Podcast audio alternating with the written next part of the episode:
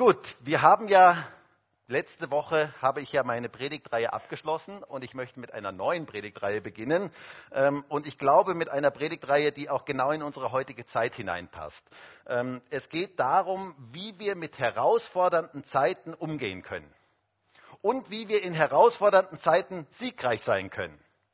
Denn jeder von uns geht immer wieder mal in herausfordernde Zeiten hinein.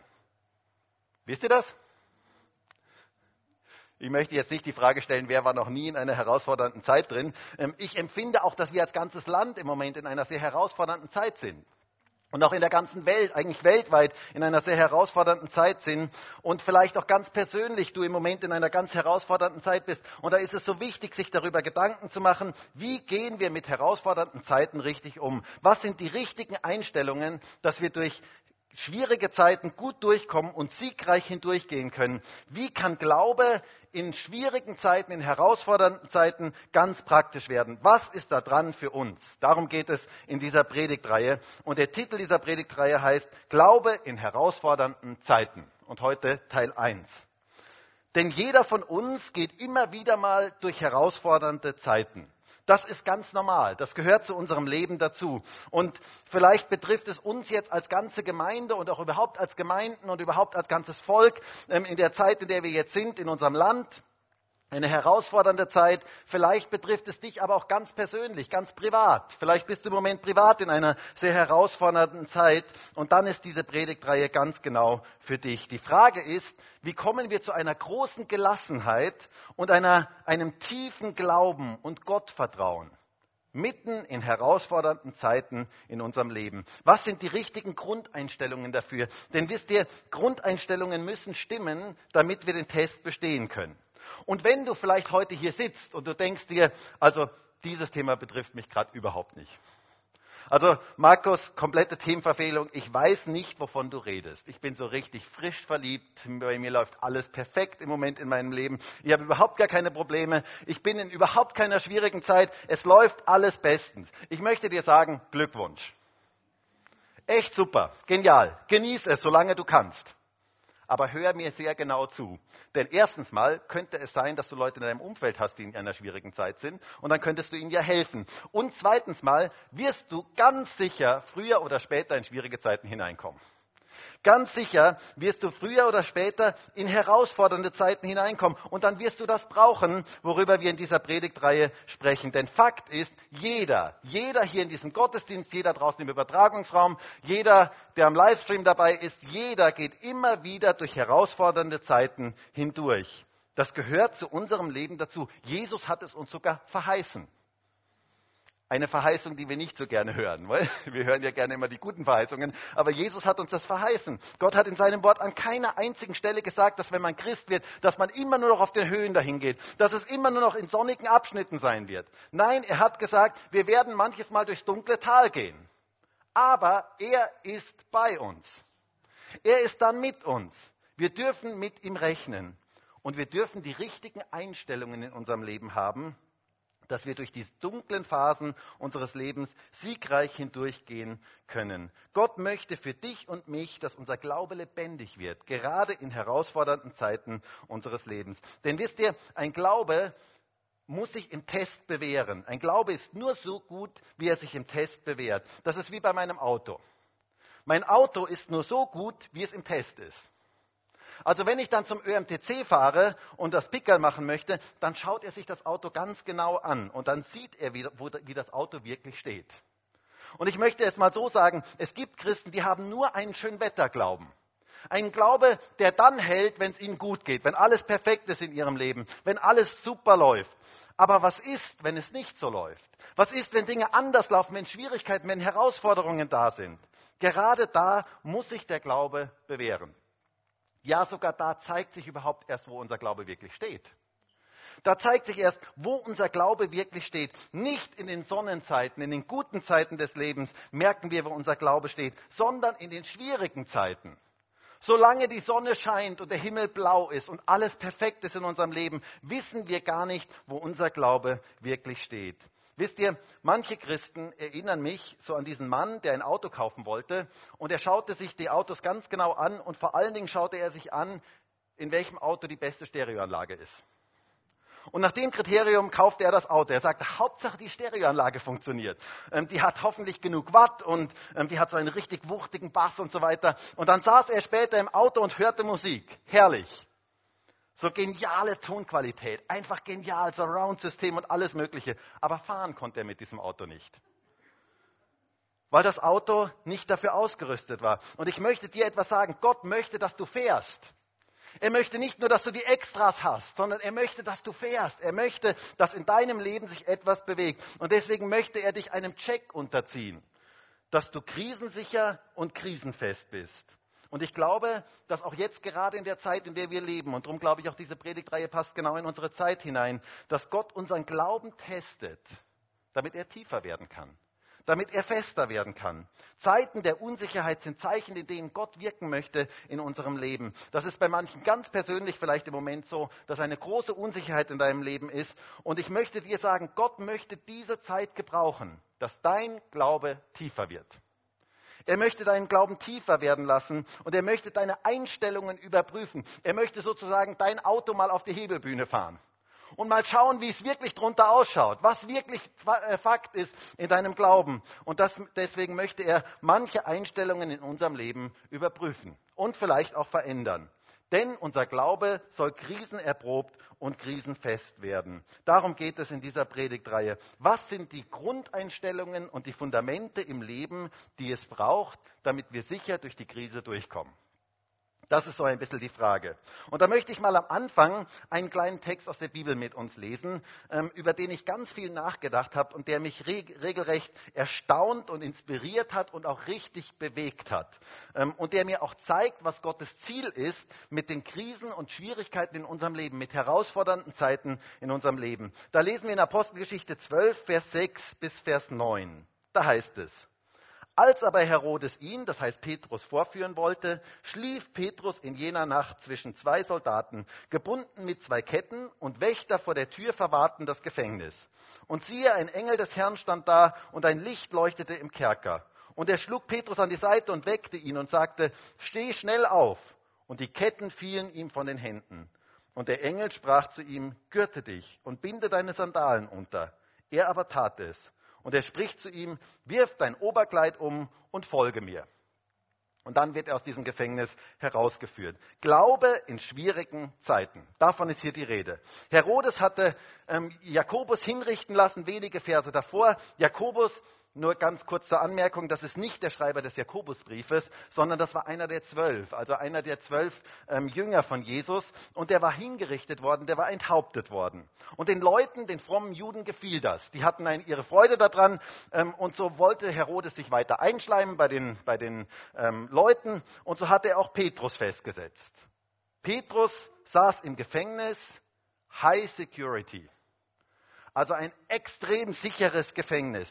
Ein Wächter rechts, rechts, ich habe Rechts-Links-Schwäche, ihr wisst eh, wenn der Fahrlehrer sagt rechts, fährst du links. Wohl? Also ein Wächter rechts, ein Wächter links. Ähm, so war er angekettet ähm, und die Soldaten vor dem Gefängnis bewachten das ganze Gefängnis. Das war richtig gut bewacht. Und am nächsten Tag sollte er vorgeführt werden. Das heißt, die, Richtung, die Hinrichtung stand unmittelbar bevor.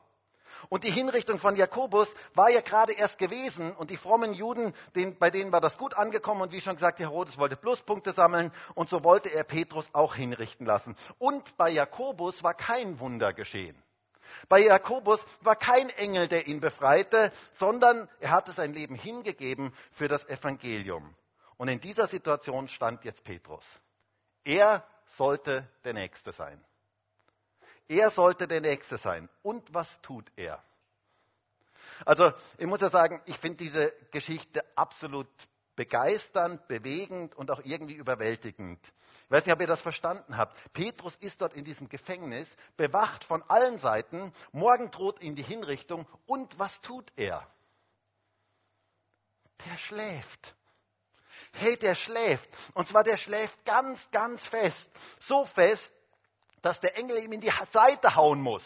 Heißt es wörtlich im, im, Griechischen. Der musste ihm in die Seite hauen. Ich habe ja zuerst gedacht, da steht vielleicht, der hat ihn irgendwie so gestreichelt oder so. Aber na, na, der Engel, der hat ihm richtig in die Seite hauen müssen. Ähm, der hatte eine Gelassenheit, die absolut übernatürlich war.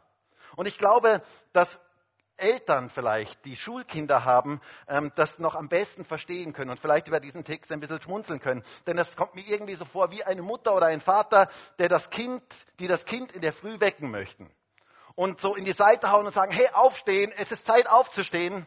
Kennt die Eltern das? Und ich sage jetzt nur noch ein einziges Mal, bitte sofort aufstehen. Das ist so etwa die Situation hier. Ein Licht erscheint, ein Engel kommt, alles ist voller Licht und Petrus hätte es fast nicht gemerkt. Er hätte verschlafen. Der hätte verschlafen. Der hat so tief geschlafen, der hat so richtig tief geschnarcht so richtig tief geschlafen. Ähm, und das finde ich etwas absolut Beeindruckendes. So dass der Engel ihm regelrecht in die Seite schlagen muss und ihm sagen muss, hey, jetzt ist es Zeit, langsam aufzustehen. Und bitte Schuhe anziehen. Steht in diesem Text drin, wohl, umgürte dich und zieh deine Schuhe an, ähm, sagt der Engel. Ähm, Schuhe anziehen. Das erinnert vielleicht auch manche Eltern so an ihre Schulkinder, wenn sie so herumtrödeln, sagen, hey, bitte Schuhe anziehen, nicht herumtrödeln. Ähm, und bitte den Mantel anziehen, nicht den Mantel vergessen. Steht hier auch in unserem Text drin. Der Engel muss ihn regelrecht ermahnen, Schuhe und Mantel anzuziehen. Zieh dich richtig an, Petrus. Und er weiß gar nicht recht, wie ihm geschieht der hat so tief geschlafen. Das finde ich etwas absolut Beeindruckendes. In so einer Situation. Das finde ich den totalen Hammer. Ich muss sagen, das flasht mich regelrecht, wie man heute so schön sagt, ähm, wenn ich sehe, wie Petrus hier reagiert. Ich sehe nichts an Angst, nichts an Panik, keinen Schrecken, keine Frustration, sondern eine tiefe Ruhe und Geborgenheit in Gott. Das sehe ich hier bei Petrus. Petrus schlief tief und fest und der Engel bekam ihn kaum wach. Und das löst in mir die Frage aus, die ich heute in unsere Mitte stellen möchte. Wie kommt man zu so einer Gelassenheit? Wie kommt man zu so einer Ruhe und zu so einer Geborgenheit mitten in den Stürmen des Lebens, mitten in den herausfordernden Zeiten des Lebens? Und ich kann nur von mir sagen, bei mir ist da durchaus noch Luft nach oben. Also bei mir ist da, wenn ich das lese, was, wie Petrus hier reagiert, ist da durchaus noch Luft nach oben. Was brachte Petrus dazu und was bringt uns dazu, so einen lebendigen Glauben zu haben in herausfordernden Zeiten, dass wir in eine Ruhe und in eine Gelassenheit und in eine Geborgenheit in Gott sein können und dass wir die richtigen Lebenseinstellungen haben um siegreich durch schwierige Zeiten durchzugehen. Heute mal ein paar Punkte als Start in diese Predigtreihe. Ich glaube zunächst einmal, und das ist das Erste, es ist ganz wichtig, dass wir wissen, nichts ist selbstverständlich. Nichts ist selbstverständlich. Eine ganz wichtige Lebenseinstellung in herausfordernden Zeiten. Dazu möchte ich mir einen Text mit euch anschauen von dem anderen Jakobus, ähm, dem leiblichen Halbbruder von Jesus, ähm, und der einen Brief geschrieben hat und wo er genau über diese Einstellung in herausfordernden Zeiten spricht. Und da schreibt er an eine Gemeinde, die in einer Verfolgungssituation ist, die unter unglaublichem Leid steht, unter unglaublichem Druck steht. Und er schreibt dort in Jakobus 4, Vers 13 da ist noch etwas. Manche von euch sagen, heute oder morgen wollen wir hier und dorthin reisen, wir wollen dort ein Jahr bleiben, gute Geschäfte machen und viel Geld verdienen. Ihr plant so großartig und wisst noch nicht einmal, was morgen geschieht. Was ist denn schon euer Leben? Nichts als ein leiser Hauch, der kaum ist er da, auch schon wieder verschwindet. Darum sollt ihr immer nur sagen, wenn der Herr will und wir leben, wollen wir dieses und jenes tun. Ihr aber seid stolz auf eure Pläne und gebt damit an. Doch eine solche Überheblichkeit ist durch und durch verwerflich. Hier geht es um eine Haltung, um eine Lebenshaltung, um eine Grundeinstellung im Leben, und zwar eine Haltung der Demut. Es geht hier um dieses tiefe Wissen, nichts ist selbstverständlich im Leben. Das ist ein ganz, ganz wichtiges Wissen. Wisst ihr, das ist eine ganz wichtige Grundeinstellung, gerade in herausfordernden Zeiten in unserem Leben. Die Haltung der Demut. Und ich möchte darauf hinweisen, dass Jakobus hier nicht meint, dass wir irgendeine Floskel verwenden sollen, ähm, so nach jedem Satz zu sagen, so der Herr will und wir leben. Ähm, also früher, äh, ich kenne das von früher aus meiner Kindheit ein bisschen, ähm, da gab es so diese Floskel, so nach dem Motto, ähm, wenn du sagst, morgen möchte ich mir die Haare waschen, dann sagst du nicht, nein, morgen möchte ich mir die Haare waschen, sondern du sagst, morgen möchte ich mir die Haare waschen, so der Herr will und wir leben. Das war so eine Floskel, die man dann immer dazu gesagt hat. Das war so eine Art Sprachcode, ähm, den man verwendet hat. Aber hier geht es nicht um einen Sprachcode, sondern hier geht es um eine Herzenshaltung. Und die Herzenshaltung besagt, nichts im Leben ist selbstverständlich. Alles ist ein Geschenk. Es ist nicht verdient, es ist nicht erarbeitet, sondern es ist, wir sind Beschenkte. Wir sind zutiefst von Gott Beschenkte. Und wisst ihr, das macht einen unglaublichen Unterschied, wenn wir das in unserem Leben verstanden haben. Er sagte hier, es ist überheblich und stolz, Gutes für selbstverständlich zu nehmen. Das ist überheblich. Das ist sein Punkt. Er sagte, ihr macht so große Pläne. Ihr macht Pläne, wir wollen in die andere Stadt reisen, irgendwo anders hinreisen. Wir wollen ein Business dort treiben. Wir wollen so richtig abcashen, so richtig Geld machen dort. Und wir haben so tolle Pläne. Und wer sagt dir, dass du morgen noch gesund bist? Ein Unfall und alles ist anders. Wer sagt dir, dass du überhaupt noch lebst? Wer sagt dir, dass es überhaupt noch Reisemöglichkeiten gibt? Also, wer hätte Anfang diesen Jahres gedacht, dass wir jetzt so sind, wie wir heute sind? Ich denke, gerade Corona hat uns da sicherlich äh, hoffentlich alle wachgerüttelt. Die Dinge können sich sehr schnell verändern. Alles kann sich plötzlich sehr, sehr schnell verändern. Wer sagt dir, dass es noch eine gute Marktsituation gibt? Alles wird von euch als selbstverständlich vorausgesetzt. Die Wahrheit ist aber, das ist es nicht. Es ist nicht selbstverständlich. Nichts im Leben ist eigentlich selbstverständlich. Es ist nicht selbstverständlich, dass alles möglich ist. Gesundheit ist nicht selbstverständlich. Das Leben selber ist nicht selbstverständlich. Die wirtschaftliche Aufwärtsbewegung ist nicht selbstverständlich. Gerade wir im Westen müssen das endlich mal verstehen, dass eine, dass eine wirtschaftliche Aufwärtsbewegung nicht grundsätzlich selbstverständlich ist. Gutes ist nicht selbstverständlich. Andere Menschen zu haben ist nicht selbstverständlich. All das ist nicht selbstverständlich. Und wisst ihr, wer das alles als selbstverständlich nimmt, der wird früher oder später enttäuscht, verbittert oder frustriert sein. Es kann gar nicht anders sein denn es ist nichts selbstverständlich in diesem Leben. Wer das verstanden hat, der lebt anders. Denn dieses Denken, dass alles selbstverständlich ist, ist ein Zeichen von Arroganz, von Überheblichkeit und von Stolz, sagt uns hier der Text. Nichts im Leben ist selbstverständlich und deswegen dürfen wir für alles dankbar sein. Das macht unser Leben dankbar. Wenn wir das verstanden haben, macht das unser Leben dankbar. Wer das nicht lernt, wird immer frustriert und bitter sein und irgendwie sich beraubt fühlen und er wird immer eine Opfermentalität entwickeln, weil er immer meint, mir steht doch was ganz anderes zu. Das ist so wichtig, das im Leben zu verstehen. Und am besten gewöhnst du dich daran, dass im Leben nicht immer alles so läuft, wie du es dir denkst.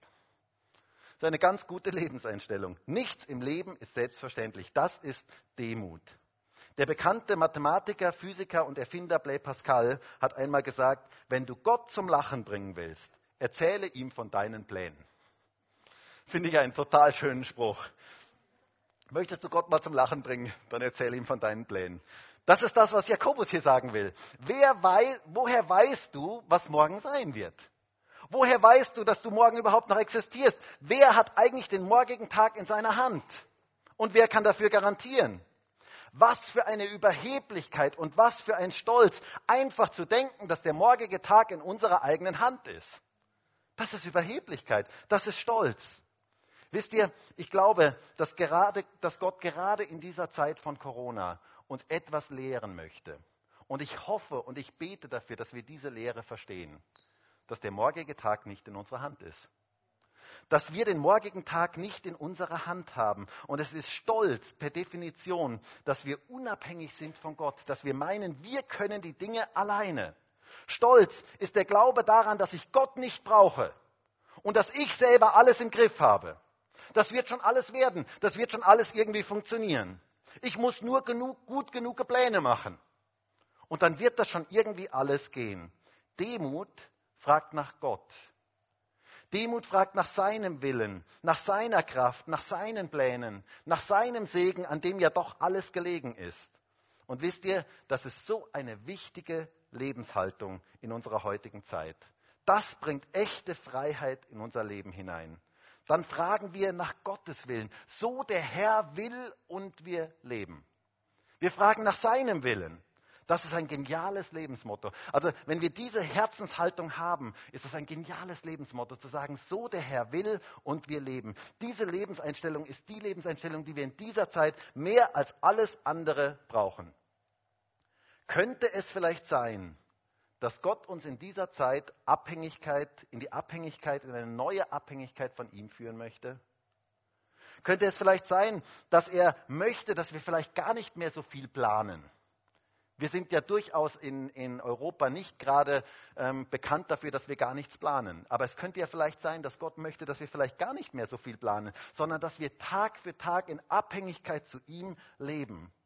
Ich glaube, dass es ein großer Faktor für Entspanntheit und Lebensqualität ist und ein wichtiger Teil, einen gesunden Glauben in herausfordernden Zeiten zu entwickeln. Ich bin davon überzeugt, Gott möchte, dass wir als Christen das in dieser Zeit so umsetzen. Gott möchte uns Demut lehren. Hast du gehört? Gott möchte in der jetzigen Zeit uns Demut lehren. Schluss mit Überheblichkeit, mit Arroganz, mit Stolz, wo wir meinen, alles unter Kontrolle zu haben und alles für selbstverständlich zu nehmen. Könnte es sein, dass Gott uns lehren möchte in dieser Zeit, dass wir neu von ihm abhängig werden? Ich glaube schon und ich wünsche mir und ich bete dafür, dass wir in diesen tiefen Glauben hineinfinden, gerade in den herausfordernden Zeiten, in denen wir jetzt stehen. Wenn der Herr will und wir leben. Der Wille des Herrn soll geschehen über allem. Jesus sagt im Garten Gethsemane in Matthäus 26, Vers 39, mein Vater, wenn es möglich ist, so gehe dieser Kelch an mir vorüber. Doch nicht mein, sondern dein Wille geschehe. Das ist das, worum es geht. Das hat etwas mit Loslassen zu tun. Es hat etwas damit zu tun, dass ich einfach loslasse, die Dinge, die mir so wichtig sind, dass ich sie loslasse, denn dann finde ich nur in eine Ruhe Gottes hinein, in den Segen Gottes hinein, gerade in herausfordernden Zeiten. Die eigenen Pläne, das eigene Tun, das krampfhafte Festhalten, endlich loszulassen. Wisst ihr, das macht frei, denn wir haben im Leben vieles nicht im Griff. Und mir gefällt dieser Ausdruck, etwas im Griff zu haben. Wir haben im Leben vieles nicht im Griff. Wir haben es nicht im Griff. Wir dürfen die Kontrolle abgeben an Gott. Und da liegt eine gewaltige Freiheit drin, wenn wir die Kontrolle an Gott abgeben und wenn wir sagen, Gott, dein Wille soll geschehen. Nicht der meine, sondern deiner. Ein wichtiger Prozess in unserem Leben. Das bringt echte Freiheit. Das bringt Freiheit in dein Leben hinein. Möchtest du Freiheit erleben? Möchtest du Gottes Wirken erleben in deinem Leben? Dann lass los. Loslassen macht frei. Das ist wie bei so einem Ständer. Wenn ich mal so einen Ständer nehme, wenn ich den Ständer in der Hand habe, dann bin ich nicht mehr sehr frei. Wenn ich jetzt, durch Corona darf ich jetzt niemanden nach vorne holen, aber wenn ich jetzt jemanden nach vorne holen würde und würde sagen, darf ich dir die Hand geben, das tun wir bei Corona ja auch nicht mehr, ähm, aber wenn ich das machen würde und würde sagen, darf ich dir die Hand geben, ich könnte sie dir nicht geben, weil ich bin nicht frei. Ich bin auch nicht frei, irgendwas zu, äh, zu bekommen, wenn du mir irgendwas geben möchtest. Ich habe leider keine Freiheit im Moment. Aber es ist etwas ganz anderes, wenn ich loslasse. Wenn ich etwas loslasse und sage, okay, ich bin wieder frei. Ich bin wieder frei, dass Gott mich beschenken kann. Und wisst ihr, ganz viele Menschen halten fest in ihrem Leben. Und sie nehmen alles für selbstverständlich und das halten sie fest. Und es ist eine so gewaltige Kraft darin, wenn wir loslassen. Wenn wir wirklich von Herzen loslassen, dann werden wir frei für Neues. Dann kann Gott uns wieder beschenken. Solange du festhältst, kannst du nichts empfangen, kannst du Neues nicht empfangen. Deshalb lass los. Das bringt echte Freiheit in dein Leben hinein. Lass deine eigenen Pläne, deine eigenen Gedanken los. Und das ist so eine wichtige Grundeinstellung in dieser herausfordernden Zeit. Und ich spüre und habe den Eindruck, auch in der Vorbereitung gehabt, dass Menschen heute hier sind und vielleicht auch Menschen am Livestream sind, zu denen Gott jetzt sagt, lass los. Lass das jetzt los. Die Familiensituation, die für dich viel zu herausfordernd ist, lass das los. Deine Arbeitsstelle, die dich plagt und wo du versuchst, dich durchzukämpfen, lass das los. Deine Sorgen, lass sie los bei Gott. Deine gesundheitliche Situation oder vielleicht auch deine finanzielle Situation, die du einfach nicht ändern kannst, lass das los. Dann kann ich dich beschenken, dann kann ich wirken. Loslassen bringt Freiheit. Das ist so ein gewaltiger Schlüssel für Glaube in herausfordernden Zeiten. Aber lass es nicht los ins Nichts, sondern lass es los in Gottes Hände. Sag, Herr, dein Wille soll geschehen. So der Herr will und wir leben. Der Wille des Herrn soll geschehen. Bete, dein Reich komme und dein Wille, Gott, geschehe. Das ist das, worum es geht. Gottes Wille in die Situation hineinzubringen. Und da liegt ein gewaltiger Schlüssel für unser Leben, auch in der jetzigen Zeit, gerade auch in der jetzigen herausfordernden Zeit. Nicht die eigenen Pläne und Vorstellungen durchzubringen, sondern Gottes Wille soll geschehen. Eine ganz wichtige Grundeinstellung, um siegreich in herausfordernden Zeiten zu sein. Und in diesem Zusammenhang möchte ich mit euch ein ganz geniales Gebet kurz anschauen. Und zwar ein Gebet, das ich vor einiger Zeit gehört habe und das mich extrem bewegt hat und das mich seitdem begleitet und fast ein tägliches Gebet für mich geworden ist. Ähm, ein geniales Gebet und zwar ein Gebet von Reinhold Niebuhr. Und ich liebe dieses Gebet, weil es genau diesen Punkt so wunderbar, ähm, äh, wo genau dieses Thema so wunderbar auf den Punkt bringt. Und dort heißt es, hört einmal dieses Gebet, Gott, gib mir die Gelassenheit, Dinge hinzunehmen, die ich nicht ändern kann, den Mut, Dinge zu ändern, die ich ändern kann, und die Weisheit, das eine vom anderen zu unterscheiden. Viele von euch kennen wahrscheinlich dieses Gebet. Ich finde es ein absolut geniales Gebet, ähm, gerade in herausfordernden Zeiten. Denn erstens, Gott gibt mir die Gelassenheit, Dinge hinzunehmen, die ich nicht ändern kann.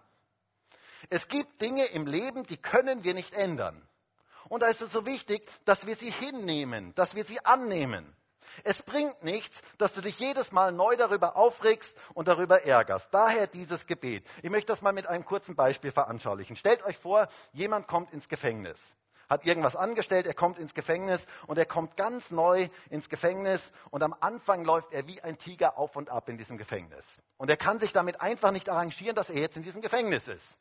Und dann kommt ein anderer Gefangener und der ist schon sehr, sehr lange dort drin und er sieht diesen Neuhäftling, wie er auf und ab geht und dann sagt er zu ihm, du, das war ich am Anfang auch. Also ich bin auch ständig auf und ab gegangen. Aber jetzt schau mal da draußen. Da draußen sind Vögel. Siehst du diese Vögel? Warst du jemals traurig, dass du kein Vogel bist und dass du nicht fliegen kannst? Warst du jemals frustriert darüber? Bist du deswegen in dein Zimmer auf und ab gegangen und hast gesagt, warum bin ich kein Vogel? Der Neuhäftling sagte, nein, habe ich noch nie, den Gedanken habe ich noch nie gehabt. Und dann fragt er, ja, warum nicht? Naja, weil ich niemals die Erwartung hatte, fliegen zu können. Und der, der, der längere Häftling sagte, genau das stimmt. Du bist kein Vogel und du kannst nicht fliegen und du hast dich damit abgefunden, dass du nicht fliegen kannst. Und jetzt gilt es für dich, einfach zu akzeptieren, dass du jetzt hier drin bist.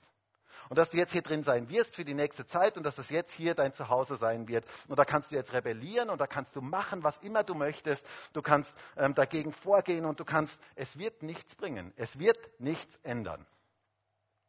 Gott gibt mir die Gelassenheit, Dinge hinzunehmen, die ich nicht ändern kann. Oder ein praktisches Beispiel im Straßenverkehr. Also ich muss ja sagen, ich bin manchmal ein schimpfender Autofahrer. Ich oute mich heute mal vor euch.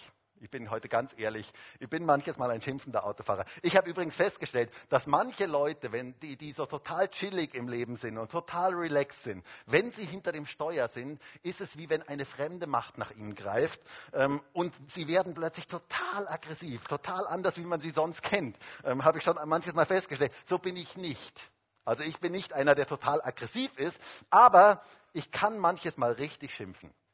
Wenn jemand mir zum Beispiel die Vorfahrt nimmt ähm, oder viel zu langsam fährt, in, in, in, ähm, der fünf, äh, wenn, er 50 fahren kann und der fährt nur 30 oder 29 oder 28 oder so, also dann denke ich mir, na, also bitte Führerschein im Lotto gewonnen und so weiter. Also da kann ich komische Sachen sagen manches Mal.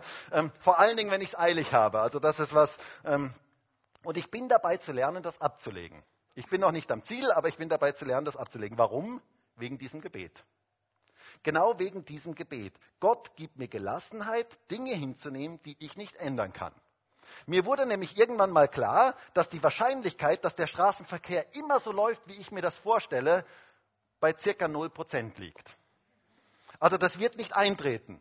Es wird immer wieder Leute geben, die mir die Vorfahrt nehmen. Es wird Leute geben, die drängeln. Es wird Leute geben, die langsam fahren. Es wird LKWs geben, die rausziehen und mit circa einem Stundenkilometer mehr wie der andere LKW an dem versucht vorbeizuziehen. Ähm, all diese Dinge, ihr merkt schon, äh, ja, okay, ihr merkt, ähm, all diese Dinge und das dann noch zelebriert, wie er da vorbeizieht und so weiter. Also all diese Dinge, die werde ich nicht ändern.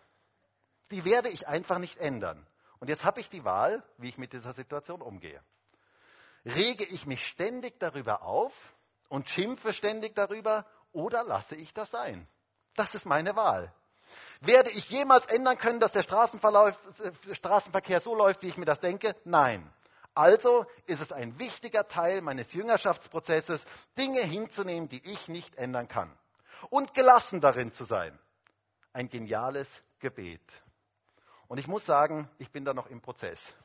Ich bin da noch eine Baustelle, noch längst nicht fertig. Aber es gibt Dinge im Leben, die müssen wir akzeptieren. Grenzen, die müssen wir akzeptieren.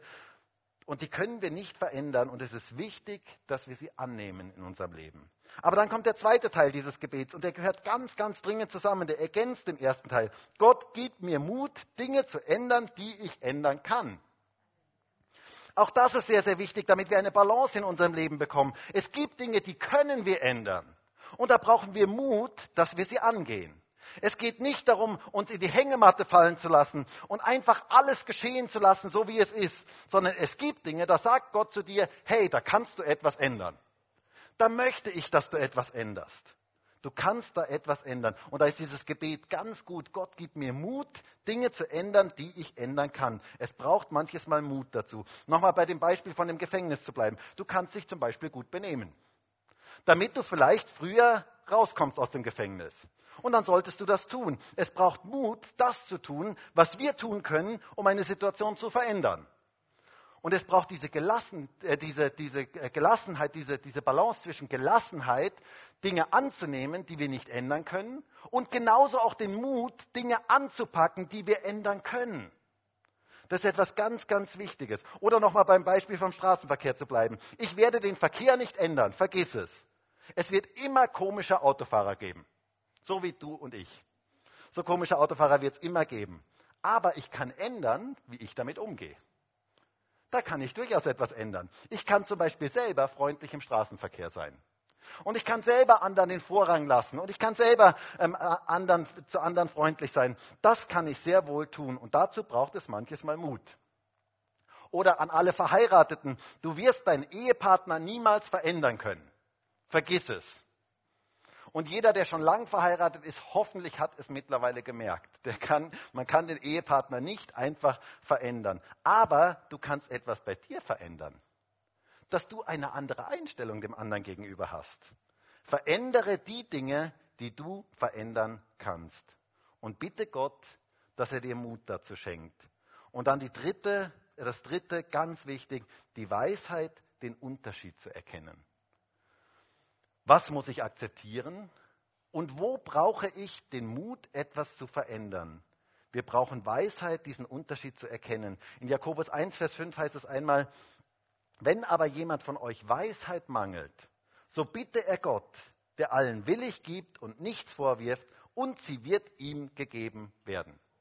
Wir dürfen um Weisheit bitten und Gott möchte uns diese Weisheit geben. Und ich muss sagen, ich liebe dieses Gebet. Gott gibt mir die Gelassenheit, Dinge hinzunehmen, die ich nicht ändern kann, den Mut, Dinge zu ändern, die ich ändern kann und die Weisheit, das eine vom anderen zu unterscheiden. Und wisst ihr, es wäre so genial, wenn dieses Gebet vielleicht auch für dich ein regelmäßiger Begleiter wird ein regelmäßiges Gebet wird. Ich glaube nämlich, dass ein ganz wichtiger Schritt zu einem lebendigen Glauben in herausfordernden Zeiten gibt. Und wisst ihr, auch gerade in der jetzigen Situation, in der wir stehen, auch in unserem Land, gibt es Dinge, die können wir nicht ändern. Die sind so. Und da ist es wichtig, dass wir sie annehmen und dass wir eine Gelassenheit haben, Dinge anzunehmen, die wir nicht ändern können, die nicht in unserer Macht stehen. Aber es gibt auch Dinge, die wir tun können. Es gibt Dinge, wo wir Mut brauchen, Dinge zu ändern, die wir ändern können. Und es braucht dieses Gebet um Weisheit, dass wir das eine vom anderen unterscheiden können. Lasst doch dieses Gebet in dieser Zeit jetzt unseren ständigen Begleiter sein. Das verändert etwas in unserem Leben. Und dann noch etwas Drittes für heute. Wir dürfen von Paulus Zufriedenheit lernen. Und das hängt ganz, ganz eng, diese drei Dinge hängen ganz, ganz eng miteinander zusammen. Lerne Zufriedenheit. Wisst ihr, Paulus war im Gefängnis. Und er schrieb den Philipperbrief, einen meiner Lieblingsbriefe. Jeder, der mich kennt, weiß, dass ich diesen Brief sehr, sehr liebe. Ähm, ein Brief der Freude. Und woher kam diese Freude? Paulus hatte etwas gelernt. Er hatte gelernt, Zufriedenheit zu haben.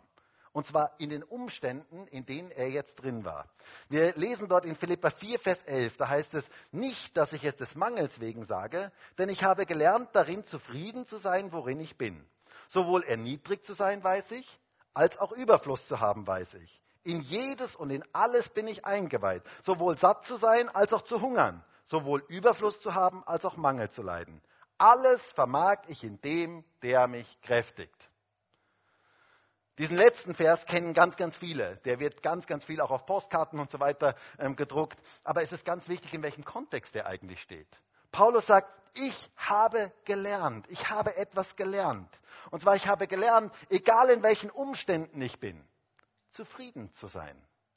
Zufriedenheit zu lernen. Denn alles vermag ich in dem, der mich kräftigt, Jesus Christus. Was für eine Wahrheit. Zufriedenheit lernen. Lerne Zufriedenheit. Wenn es dir gut geht, darfst du Gott Danke sagen. Wenn es dir schlecht geht, darfst du auch Gott Danke sagen. Und zwar dafür, dass er einen speziellen Weg damit vorgesehen hat. In jeder und in allen Situationen dürfen wir Zufriedenheit lernen. Eine Zufriedenheit, die unabhängig ist von den äußeren Umständen, die aus der Beziehung zu Gott herauskommen, weil ich weiß, er ist in mir, er ist mit mir. Und das ist genau das, was auch dieses Gebet von Reinhold Niebuhr zum Ausdruck bringt. In jeder Situation Zufriedenheit zu lernen. Egal wie die Umstände sind, ob arm oder reich, ob satt oder hungrig, ob Überfluss oder Mangel, in jeder Situation Zufriedenheit zu lernen. Und wisst ihr, das wünsche ich mir für dich und für mich, dass wir das lernen. In jeder Situation unseres Lebens. Ich möchte zum Schluss kommen. Gott möchte, dass wir siegreich durch herausfordernde Zeiten gehen. Das ist Gottes Wunsch. Er hat etwas vor in der jetzigen Zeit mit unserem Land und er hat auch etwas vor mit dir ganz persönlich, mit dir in deiner jetzigen Situation ganz persönlich. Aber es muss durch den Test gehen. Er muss das Auto auf die Hebelbühne heben, damit es getestet wird, damit wir sehen, wo unser Glaube wirklich steht. Ich wünsche mir, dass wir so wie Petrus damals im Gefängnis so eine große Gelassenheit bekommen in den herausfordernden Situationen unseres Lebens. Und die Frage ist, wie kommen wir dahin? Und ich glaube, dass ein Schritt ist, dass wir wissen, nichts ist selbstverständlich in diesem Leben. Es ist nicht selbstverständlich, sondern alles ein Geschenk. Und dass wir die Haltung der Demut uns bewahren und nicht Arroganz und Stolz haben, wo wir meinen, wir hätten alles im Griff. Und dann dieses wunderschöne Gebet. Gott, gib mir die Gelassenheit, Dinge hinzunehmen, die ich nicht ändern kann. Den Mut, Dinge zu ändern, die ich ändern kann. Und die Weisheit, das eine vom anderen zu unterscheiden. Hey, ich fände das so cool, wenn wir das jeden Tag jetzt beten in dieser Woche. Ich fände das so cool. Ich glaube, dass das echt was bewirkt. Und dann das dritte, dass wir Zufriedenheit lernen, so wie der Apostel Paulus. Und wenn wir diese Einstellungen haben, wird unser Glaube tiefer und stärker werden, gerade in den herausfordernden Zeiten dieses Lebens. Und ich habe den Eindruck, dass Gott jeden von uns da hineinführen möchte und vielleicht auch durch diese Predigtreihe jetzt angestoßen da hineinführen möchte, dass wir durch, durch diese herausfordernden Zeiten in unserem Leben siegreich durchkommen. Die Frage ist, bist du bereit dazu? Möchtest du diese Challenge annehmen? Dann möchte ich jetzt so gerne für uns alle gemeinsam dafür beten. Und vielleicht können wir einfach die Augen schließen. Und Gott ist jetzt heute hier und er möchte dir ganz persönlich begegnen. Und vielleicht bist du jetzt gerade in einer herausfordernden Zeit. Vielleicht spricht dich dieses Thema heute genau an, weil du gerade in einer herausfordernden Zeit bist. Vielleicht bist du aber auch gar nicht in einer herausfordernden Zeit. Aber dann darfst du für andere beten, die vielleicht gerade in so einer Zeit drin sind. Auf jeden Fall sind wir als ganzes Land und als ganze Welt in herausfordernden Zeiten. Und Gott möchte heute zu uns reden. Und Herr, ich danke dir dafür, dass du durch dein Wort zu uns redest und ich bitte dich darum, dass wir das hören, was du uns sagen möchtest, gerade auch in dieser jetzigen Zeit, dass wir unsere eigenen Pläne zur Seite legen, nichts mehr als selbstverständlich nehmen, sondern in der Abhängigkeit zu dir leben. Bet darum, dass wir Demut lernen.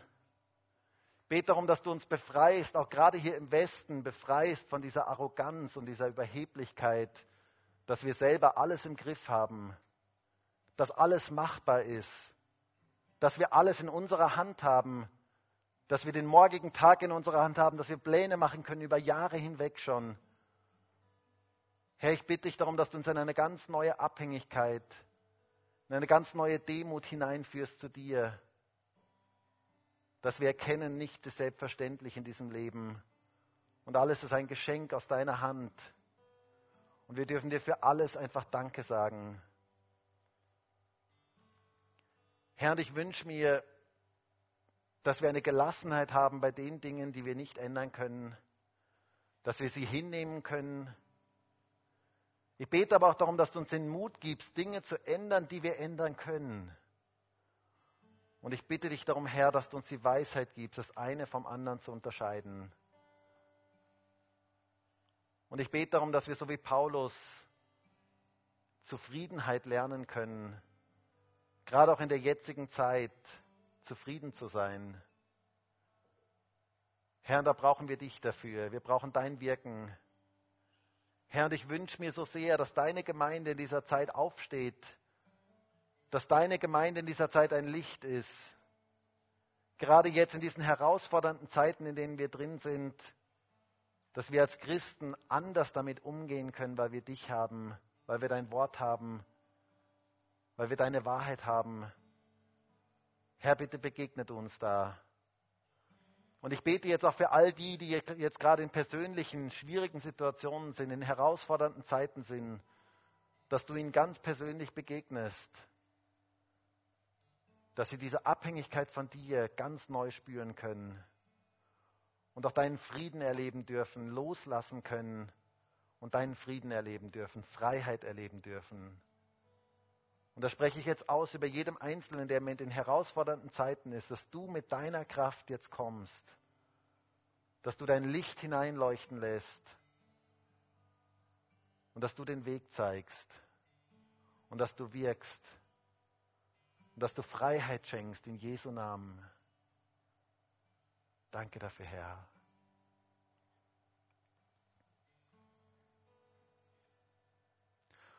Ich habe den Eindruck, dass jemand heute hier ist und du hast so geklammert, du hast so festgehalten. Du hast so festgehalten an etwas, das immer schon so war. Und Gott möchte dir in letzter Zeit immer wieder deutlich machen, du sollst das loslassen. Und du willst nicht loslassen, weil du möchtest, dass das so bleibt, wie es immer war. Und der Herr sagt heute zu dir, lass los, und wenn du loslässt, wirst du erleben, wie ich da hineinkomme und wie ich da wirken kann. Aber es braucht diesen Schritt von dir, dass du loslässt.